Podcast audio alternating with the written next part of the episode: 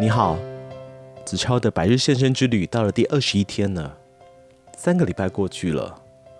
今天我们要继续小王子的奇幻之旅，为您继续小王子的第六章。哦，我的小王子，我终于慢慢开始了解你的小小生命中那总是挥之不去的忧伤了。有一段时间，你仅有的乐趣就是守着落日余晖。享受那无人能知的宁静与温暖。这个秘密我是在第四天早上发现的。你跟我说，我最喜欢黄昏了。走，我们一起去看夕阳吧。哎，可是我们得等一下。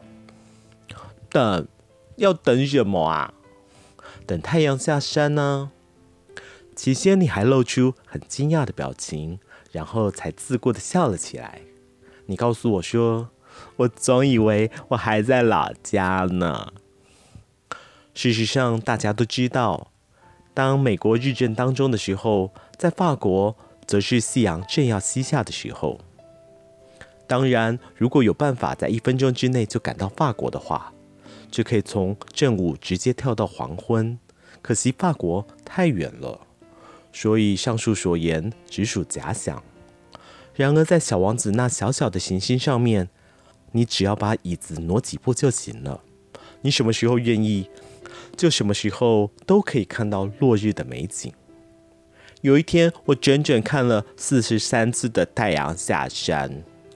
稍后，你又补了一句说：“你也知道，当一个人忧伤的时候，不知道为什么会特别喜欢落日。”这么说，看了四十三次夕阳的那一天，你一定很忧伤喽。小王子没有回答我。